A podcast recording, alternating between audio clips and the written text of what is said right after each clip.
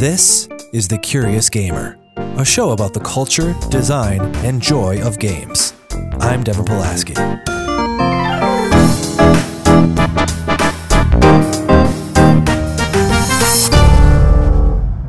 People who spend their lives creating art often have something that never leaves them. Maybe it's a specific story you want to tell, a character you came up with, or simply a certain feeling or mood you want to express. This turns into a project that begins when you are very young. Before long, it embeds itself to your soul. It comes with you wherever you go, even as you change addresses, schools, and jobs. This project is always thought about, often worked on, but rarely finished. A break spent away from the project may last weeks, months, or even years. But the project maintains a steady gravitational pull on the artist, always circling them back around. The shape of this project may change, but its core has been crystallized, its form remaining constant even as the artist is recolored by the flow of time. I have a name for this phenomenon. I call it the Forever Project. I am intimately familiar with forever projects. There are at least a few forever projects that orbit around me, even as my center of gravity shifts every few years. I mean, The Curious Gamer is one such forever project. But sometimes, honestly, I wish these projects would just leave me alone. Life is busy enough with family, friends, and work finding time for yet another big commitment, let alone finish it or turn it into something tangible, is a stressful ordeal. And every time you take a break from it, it feels like you're failing, like it'll never materialize into the final form you've always hoped for. But once these feelings wash away and you finally do make some progress on your forever project, the end result is always worth it you come to realize just why this project has lasted forever. You see your whole self in this project who you were, who you are, and shades of who you might become.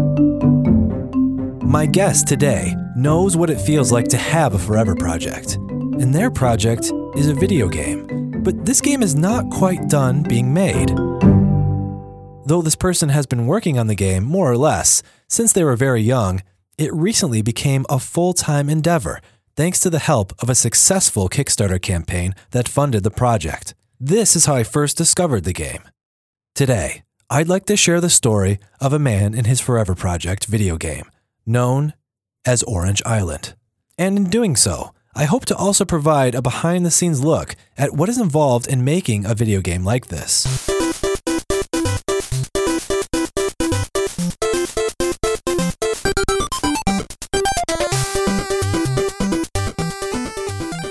You're listening to a song from Orange Island. Now, when I first learned about Orange Island through Kickstarter, I was already intrigued. But this song, used in the game's first promotional trailer, is what really sold the deal. I could tell this song had a story behind it.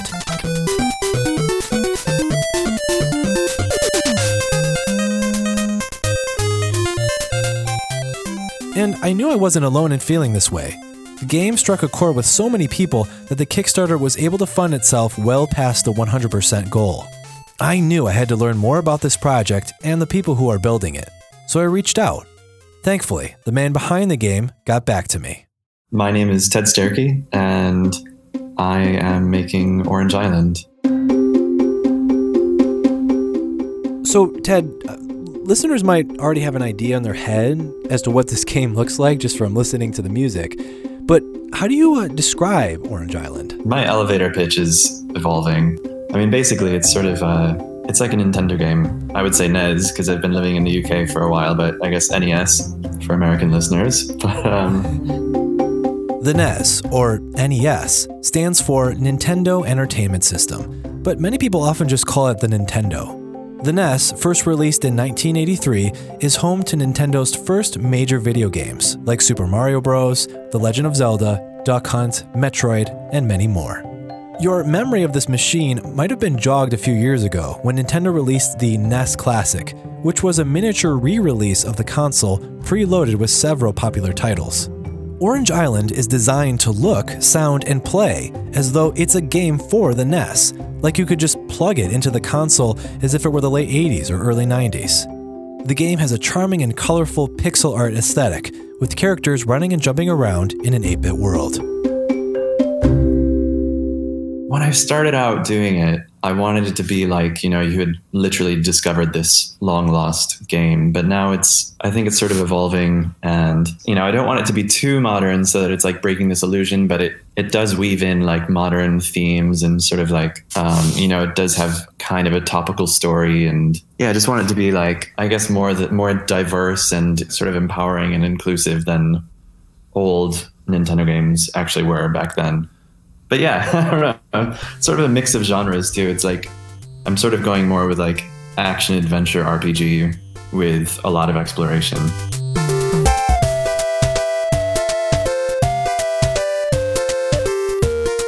So, the first one, action adventure games, are games where you go on a journey as a specific character and overcome various obstacles, often with different abilities and tools, like The Legend of Zelda or Assassin's Creed. The other one, RPG, stands for role playing game, and these games are often similar to action adventures, but you typically get to customize your character more and have a bigger impact on the direction of the game's story. Modern game studios often combine different qualities from these game genres, which can result in a game that's extremely rich with different mechanics, complex interweaving stories, and vast, beautiful worlds. Popular games like this include The Legend of Zelda Breath of the Wild, the Elder Scrolls, Skyrim, The Witcher, and Destiny. But these are recent games that were worked on by hundreds of people with millions of dollars in development budget. But Ted is just one person with a small team and budget, so building something of a similar grand scale would be impossible. That's why a lot of independent game developers turn to the aesthetics of older games by doing this, you can incorporate modern game mechanics from the titles I mentioned above, but present them in a visual and audio style that's much more cost effective. As a result, the games can feel modern, but look and sound like they came from an older console, like the NES or the Sega Genesis. Now, some developers may choose this style to simply tap into nostalgia, but people like Ted truly enjoy this aesthetic and celebrate it for what it is, believing it has a lot of creative power and expression in and of itself. That it has the power to do things that aren't possible when a game moves into the ultra realistic territory. Before I sort of landed on doing 8 bit graphics, I had more of a 16 bit look and feel. When you have like these more higher fidelity graphics, it puts all this expectation for like, you know, smooth animations and I, I don't know. I just sort of like saw myself going down this path of like having to do, you know, loads and loads and loads of work, you know, thus never finishing the game. So I think, you know, I'm not saying that doing 8 bit graphics is inherently easier, but it does save me on like doing a lot of animations. And I don't know, it's really fun to actually work within strict limitations. All right, so let's back up for a little bit. You know, what was your life like growing up? I mean, what led you towards video games and, you know, eventually wanting to, to create them yourself?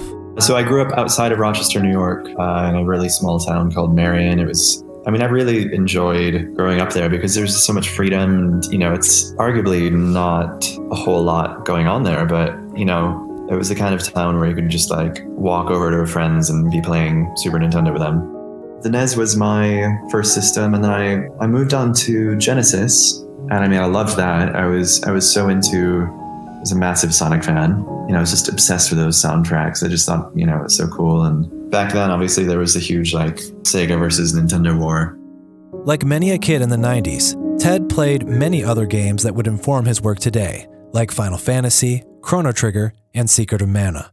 More about that last one later. And so, was uh, Orange Island born around this time, like while you were still in you know middle and high school? Yeah, so I think originally it all stemmed from this like childhood um, dream of like I don't know. It seems like a really '90s kid uh, thing to say, but like you know, I just wanted to be in my own video game. Basically, I know that sounds like terribly uh, self-centered, but like it did start off as like just me and my friends in a game. Like I was just you know, even outside of Orange Island, it would be like a game specifically starring you know, one friend and then a game specifically starring another friend. I, I know exactly what that's like. Not for making games, but in middle and high school, you know, me and my friends made movies all the time because we were basically obsessed with seeing ourselves be the star of a comedy skit or an action movie or something. But but then that led some of us to actually going on to doing that type of thing professionally. So that leads me to my next question. How did you go on into more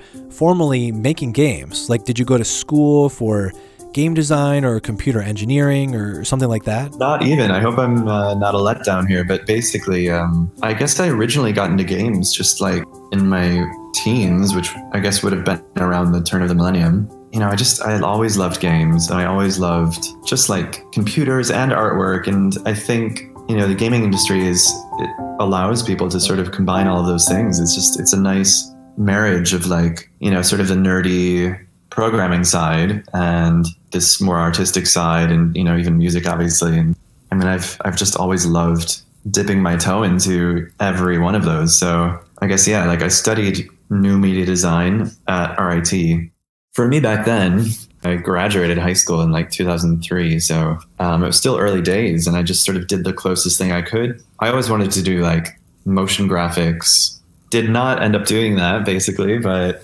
um, ended up in web design and always sort of worked on games in the background. So, I mean, even going back to when I was 15, I, I sort of started working on Orange Island, even though it's, you know, it's uh, completely different now. But it was always just my hobby throughout the years because I just, I don't know, it was a nice little outlet to, you know, write music and create pixel art. And, you know, at, at university too, I was, um, I was learning a bit of code. I'm not going to say that's like my absolute uh, strong suit, I guess, but.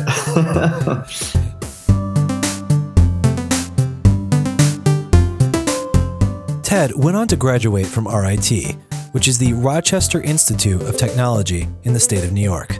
But later, Ted decided to make a big change and move to the UK as he looked for the next chapter in his career.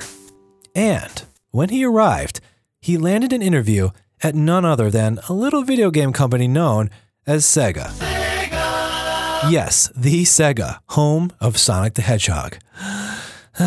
Some people just have all the luck.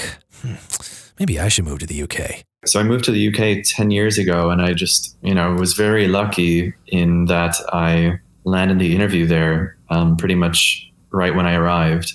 Yeah, so I was there for three years, um, mostly doing web stuff. So, like, every game that would come out, I would be doing a website for it. So I mean, it was really nice because I sort of got to see, you know, the pitch documents when when games were still in development. You know, I got to see like all you know high res beautiful art assets, which I unfortunately lost. I had like I used to have loads of old. Uh, like Genesis era, you know, high res logos, like, you know, Fantasy Zone, everything like Altered Beast and, you know, like these amazing scans from uh, you know, Sonic 2 and stuff. I don't know. I've got to find it. It's really killing me. Uh, yeah, Ted, that's killing me too. I mean, do you know what I'd give to get Sonic 2 promo art framed on my wall? Anyway, please continue. We underwent like a whole redesign of the Sega website back then too. And in doing so, though, it was really fun because like basically we had to create a little product page for every game, which included a lot of like, you know, older legacy titles. So for me, that meant like doing a lot of research into you know quite obscure games sometimes like i mean bonanza brothers finding artwork for that and then you know creating the appropriate artwork for each different territory was just like it was quite fun. And i sort of took a lot of pride in like creating the artwork for these little uh, product pages even like fighting viper is like maybe a lot of people don't care about it but i i don't know I, I had so much fun like doing that page in particular you know, it was just it was kind of really exciting to see these games before anybody else could, you know, as as a huge Sega fan for so much of my life. At the time it was like a huge dream come true, you know, and I saw like I mean, I know like Sonic 4 in hindsight uh, isn't super well received, but I remember when you know, because even back then there was a lot of controversy about, you know, the 3D Sonic game. So when I saw these pitch docs, I was like, oh, that's really cool. Like Sonic 4 could really, you know, sort of revitalize the series or something.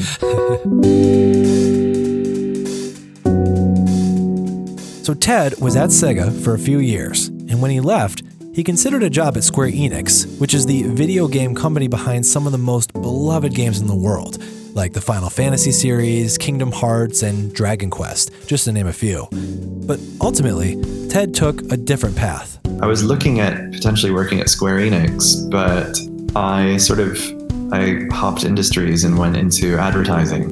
And actually, I mean, I have no regrets really.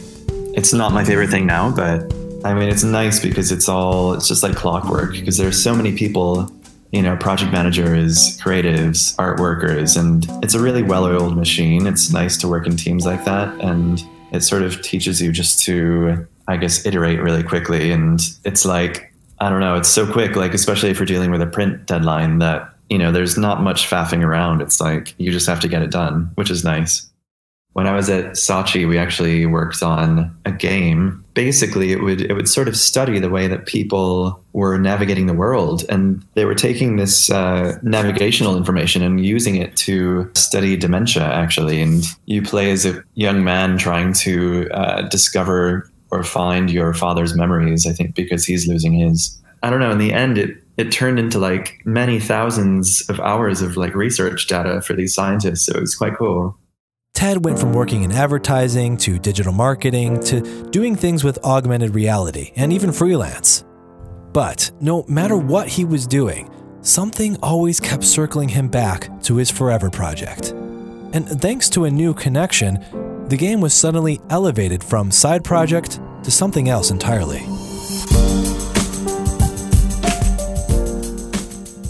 There probably wasn't a single year that I wasn't I wouldn't at least dip into Orange Island. Over that time, you know, it, it changed genres, it changed visual styles, and I think it was 2017 now. I sort of revisited Orange Island again, and I was like, actually, I think maybe I'll go for sort of an 8 bit look and feel. I don't know, something about it just clicked for me.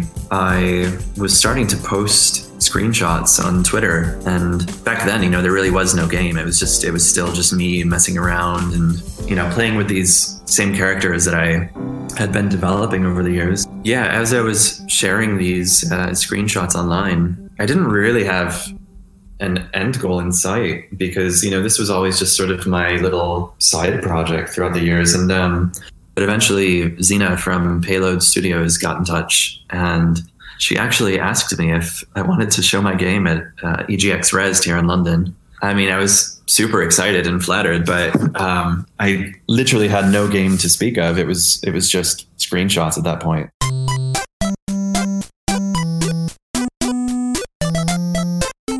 So, Ted finally set out to take all of his Orange Island art, characters, and music and start building a proper game around them.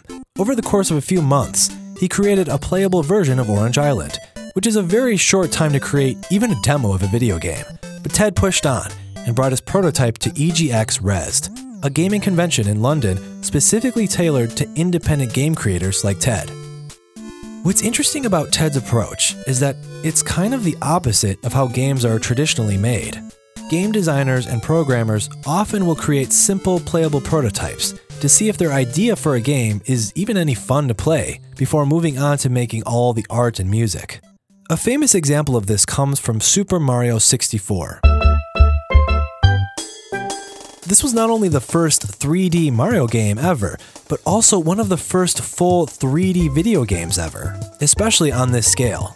After all, Mario games have always been, and always will be, about the simple joy of running and jumping around in a playful world full of fun obstacles.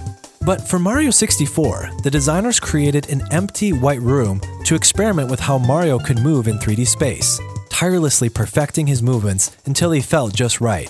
This enabled them to figure out what it means to move a character in 3D space, how it differs from the things they did in 2D, and figure out any awkwardness that comes from making the transition, as well as the new opportunities a new dimension of movement offered.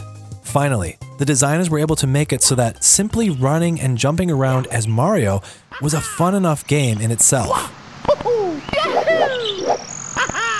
Only then did they start designing the world, the levels, other characters, and the music and sound. The gameplay was solidified first so that everything that came after was in service of the gameplay.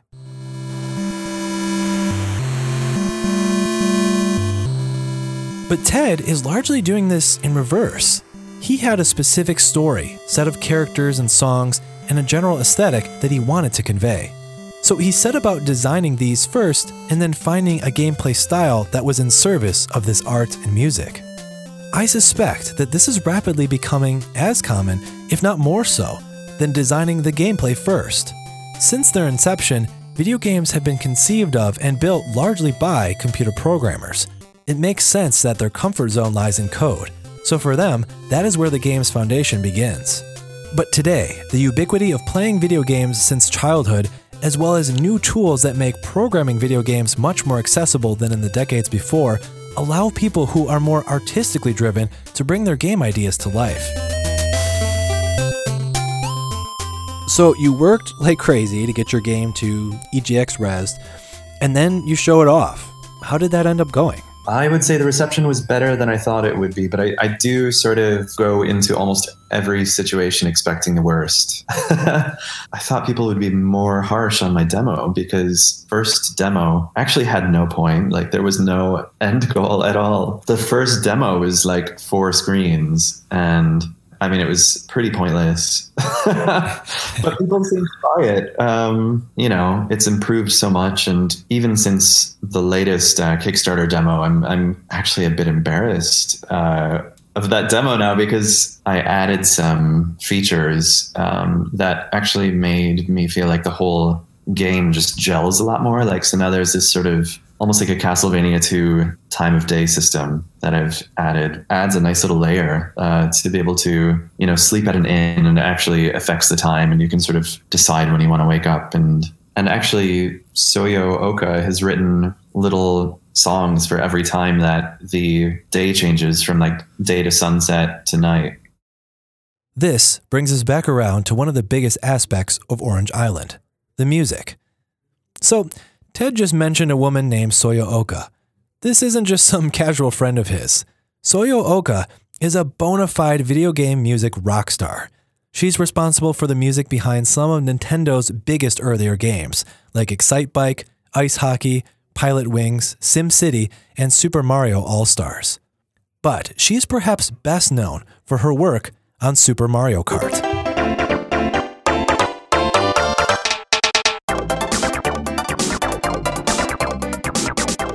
Soyo had a legendary run at Nintendo, but left the company in 1995 to pursue freelance work on other games, anime, and standalone albums. Since leaving Nintendo, she hasn't done many chiptune style soundtracks that are similar to her NES and SNES days. Chiptunes, by the way, are what older video game music is called, where the sound was entirely produced by the primitive sound chips built into the video game circuit boards. It's actually a fascinating topic that I'll break down in a different episode. For now, let's get back to Soyo Oka. Okay, so like, how did you manage to get this legendary composer to join your team?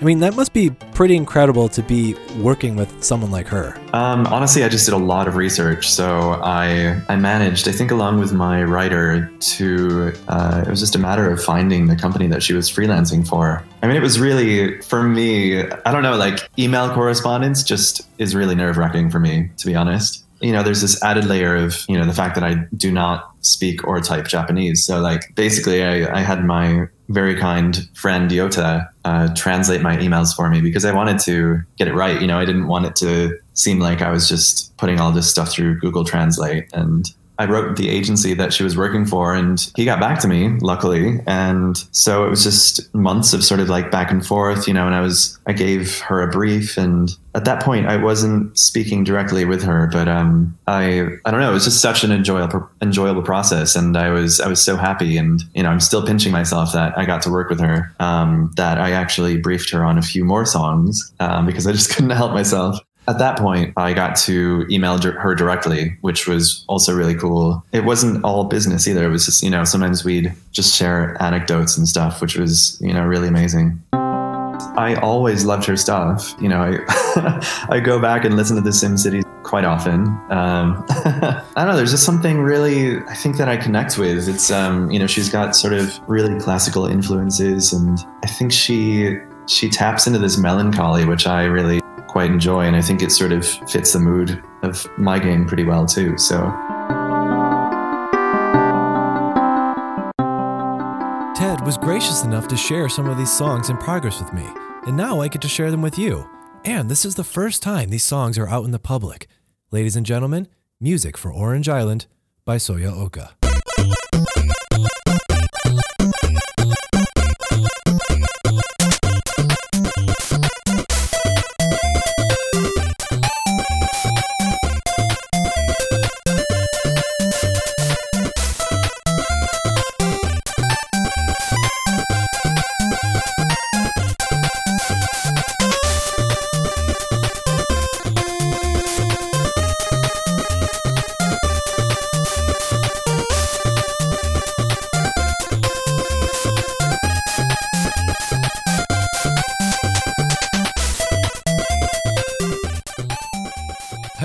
Track.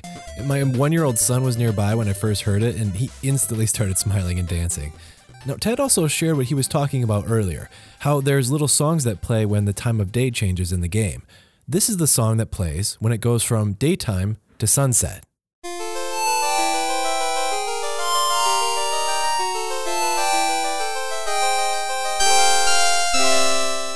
And this is the song that plays when your character goes to sleep.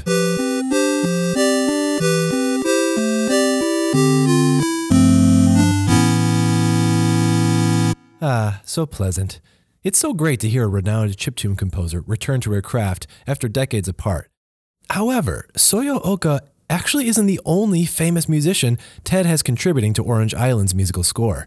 There is another legendary game composer by the name of Hiroki Kikuta, who scored a very popular game called Secret of Mana.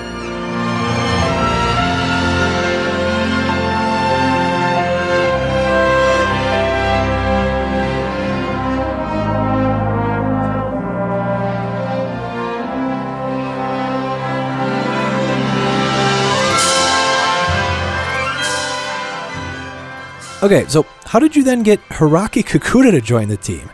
Like, was it a similar process to Soyo Oka? Almost opposite in that case. So again, it was um, agent who reached out to me, and this this was another just like random encounter where uh, I actually don't know how he found me, but uh, his agent was originally writing to me about I think a chiptune artist who he thought would be a good fit for my game. Then I, I you know I looked at all the other people he was representing, and I saw Hiroki Kikuta, and I was just like, oh my god.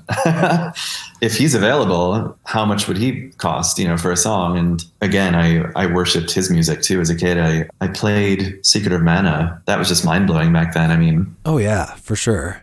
So, okay, so you're making music for the game. Then there's Soyo Oka, then Hiroki Kikuta. I mean, how many other people are writing music for the game? Yeah, so it's it's actually a growing list. I don't know. I think it's just because I, I put so much importance on the soundtrack. I think for me personally, I find music to be just so moving. And I think that, you know, just obviously sets the scene and sets the mood for these, you know, hopefully complex uh, emotions that I'm trying to convey. But I think I've written like 20 tracks for the game, maybe. And then there's going to be, uh, I'm probably going to forget some names now, but uh, maybe most importantly is uh, Mark Sparling. So he's actually producing uh, the vast majority of the tracks. So he actually takes all of my songs and puts them into FamiTracker because I can't lie, it's just, it's not my strength.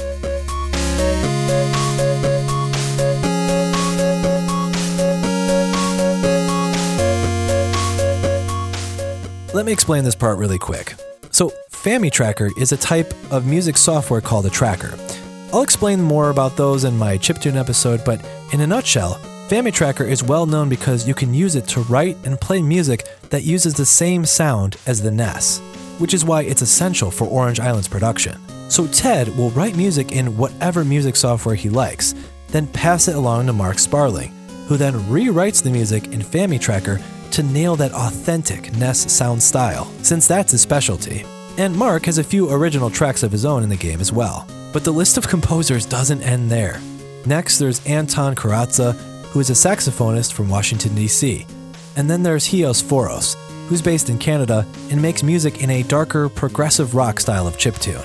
I think what's nice about having Anton and Hios Foros on board is that they sort of fill in the gaps in my abilities because I find like a lot of the music that I write is either kind of like a melancholy, slower song or kind of a happy poppy vibe. I just don't think I have it in me to write like a rock song or in Anton's case, like he he knows jazz so well and you know he does these really interesting, you know, like sort of like five four rhythms and I think yeah, he just he's able to tap into something that I'm probably not able to. So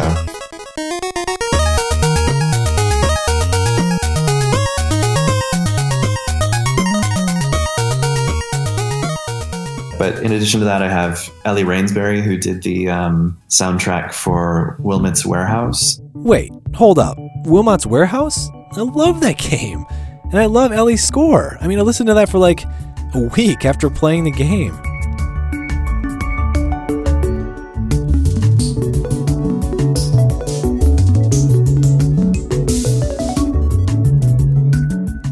Mean, dang, Ted, are there any other rock stars you're hiding on your team? I mean, there's one one person on my list that I have not reached out to yet, but I would love to. And I do have um, I've got another person who is quite well known who I think is writing a track right now. So that I think should be an exciting announcement, and I'm really I'm quite pumped to hear what they come up with.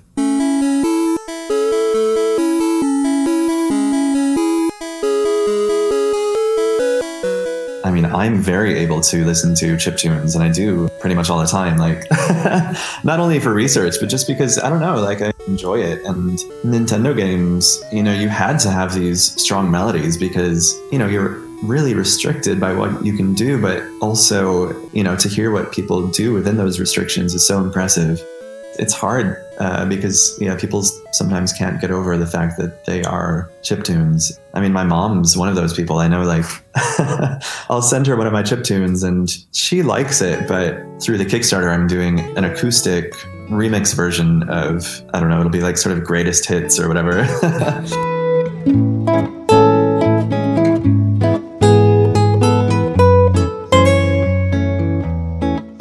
she gets much more excited by the acoustic songs actually. Whereas you know if i sent her the original chip tune that i wrote she's just like yeah okay like all right so you put all this work into preparing your kickstarter campaign.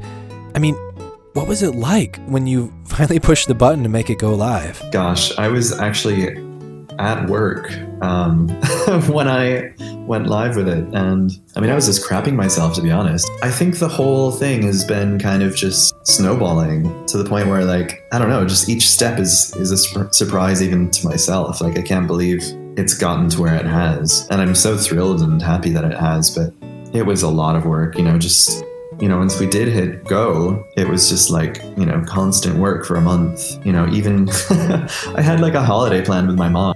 And I didn't actually tell anybody about it because I didn't want anyone to think that I was just like relaxing, you know, while the campaign was going on. And, you know, even though I'd planned that before the Kickstarter, you know, was even a thing. Um, and to be fair, like I was still, you know, even on holiday, I was working. I was like in the mountains working on my laptop.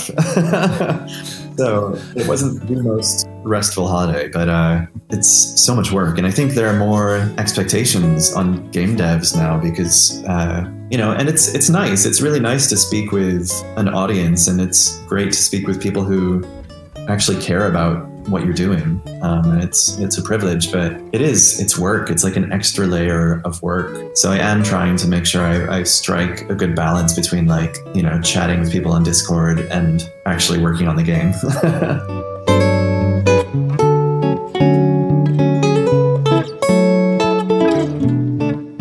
For those of you that don't know, Discord is a very popular chat app, mostly used by gamers. Like many independent developers, Ted uses Discord to chat with others about the game and answer questions from fans, which is how I first made contact with him. But Ted's right about the added challenges video game developers face today. You need to tirelessly market the game with info about the art, music, story, and game mechanics. You have to engage your audience and build a community around the game. All this on top of the already daunting challenge of simply building the game. But every single day, there are dozens of brand new video game releases from companies of all kinds and sizes. It's not enough to simply show up with a game and expect it to get noticed.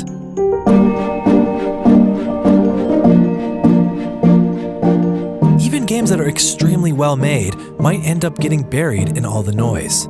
Thankfully, Kickstarter has enabled Ted to hire people to help him with all facets of the game's production, including marketing the game. And he very recently made another big change that will help too. Yeah, so uh, I moved out of London um, after having been there for ten years uh, to the seaside. So now I'm on. I'm living in St Leonard's on Sea. I mean, I'm still sort of settling in, but it's lovely so far. And it's just like I think you know, London is so fast paced, and you just really get caught up in this, uh, you know, sort of commute to work, and then you know, work all day, and then just go straight home. And I don't know. I think it was really draining me after a while. So it's just nice to have somewhere that's much quieter basically and but yeah like if i ever need a little um, a little break or you know if i just need to brainstorm or something i can look out the window and the sea's right there so and it's much cheaper much much cheaper than london and and that's sort of key for me to be able to work on the game now too like now that means that i uh, don't have to freelance as much and i can focus more time on the game so uh, coming back to orange island's story you know i don't want to have you spoil anything for anyone but what can you tell me about how it's changed since you were a lot younger? Over time, the story's really, really grown, and it's grown to include like my grandma. And now, now the story mostly revolves around my grandma, and it's almost like almost like a magical realism take on my life. But like, also, I've I've mostly removed myself from the equation a lot too. So like, the character that was originally based on me is, um, I would say, like much less so now, and and some of the characters are sort of like an amalgamation of people I've known throughout life. And I don't know, I want it to be actually really hard to pin down whether it's like, you know, modern or sort of medieval RPG or even a bit sci fi. Like it, it really, I hope it sort of hops genres quite a bit um, as far as the story is concerned. As far as my cast, I guess, is concerned, like it's rare to really have, you know, even a playable grandmother. Like, you know, I, I do sort of struggle to think of many games where you're playing as an old person. But, you know, the cast does have like queer characters and, you know, there are people of color. And, you know, I know um, I'm trying to include people of color in the writing process too. I mean, I hope to tell a story that is profound while also not like, you know, going overboard because again, it's it's a Nintendo game and so I don't want it to be like you know walls and walls of dialogue. So it's sort of about like every every line should be like really hard hitting. I, I don't want it to be like you know people are bogged down by dialogue or anything, but but I think you know you look at Link's Awakening for instance, and that I don't know that game like really messes me up. and I think there are some amazing lines, and but it's also really thrifty in in the way that it like tells its story.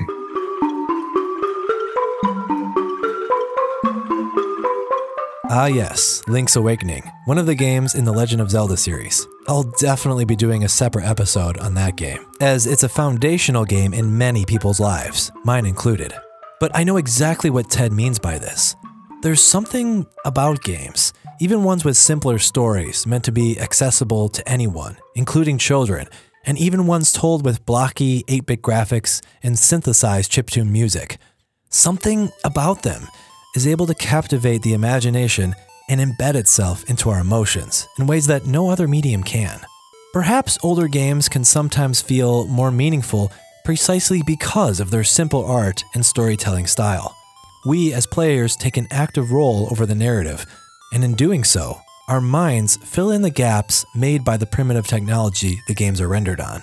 As we begin to play these older games, the stories feel less and less like they're being told to us from the people who made the video game, and soon feels as though the stories become our own. You know, there's so much wrong in the world right now, and here I've just raised money for a game. And, like, you know, maybe it's not the most profound thing in the world, but I hope it can sort of help people. And, you know, and looking at the game, I think a lot of people think it's lightweight story and, like, whatever, it's just kind of cute and you know, cozy. But I do want it to include some like realities from life right now, you know, that like, you know, we have this climate emergency, like, and most people just go on with their day. And I'm like, I think I, you know, I want to stay informed and I want to do the best that I can in my personal life, but also like I find myself stressing out about it a lot. And I'm like, I think it's also counterproductive to be like in emergency mode all the time. I don't know. Right. So I guess what I'm trying to say though is that the game will have these sort of light, uh, fantastical moments, but I do want it to have like darker moments.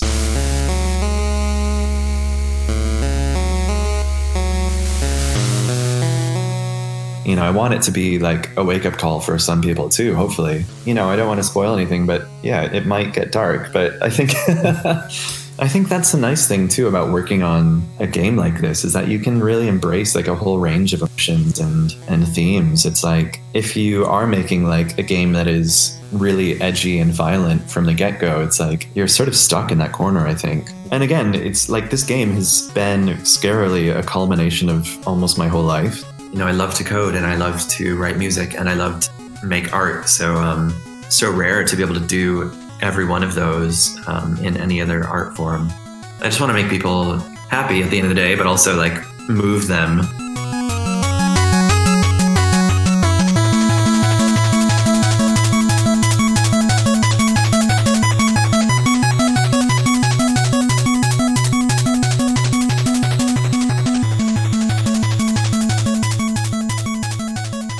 Island's fundraising goal was 100% backed on Kickstarter in less than 24 hours, going on to receive 450% of its goal. Orange Island is expected to be finished at some point this year. The game will be available to play on PC, Mac, PlayStation 4, and the Nintendo Switch. On top of that, Ted is working with a company called Broke Studio to make an NES cartridge version of the game well, this means you'll be able to buy a physical version of the game and slide it into an old NES machine and play it alongside your other old cartridges, like Duck Hunt or Super Mario Bros. 3. I wish Ted the best of luck as he makes his way to the finish line with Orange Island. What I take away from his story is that forever projects can come in many shapes and sizes, but they are almost always the embodiment of the person making them. Perhaps many of you listening have your own forever projects in mind ones that encapsulate your own lives. No matter when this project started, whether it was in college, during the start of your career, or has been with you since childhood, it's never too late to return to these projects, and it's always worth sharing them with the world. And you never know when someone will come along and help propel that vision into something more, something greater than yourself, something that will reach all the people you always hoped it would. Because chances are, your forever project and the story you're trying to tell with it is something many people want to hear, and you are the only one who can tell it.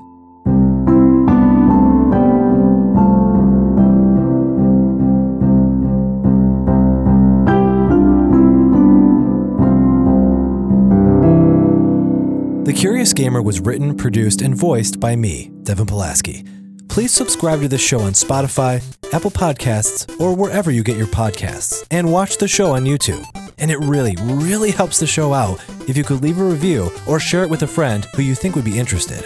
Also, I composed some of the music in this episode, but obviously much of it was created by Ted and the other musicians he's collaborated with. And I also used music from some other games, so I'll list everyone's names in the show notes. Thank you for listening, and no matter what you're doing, whether you're feeling up or down, Remember this you're never too old to enjoy your life and play.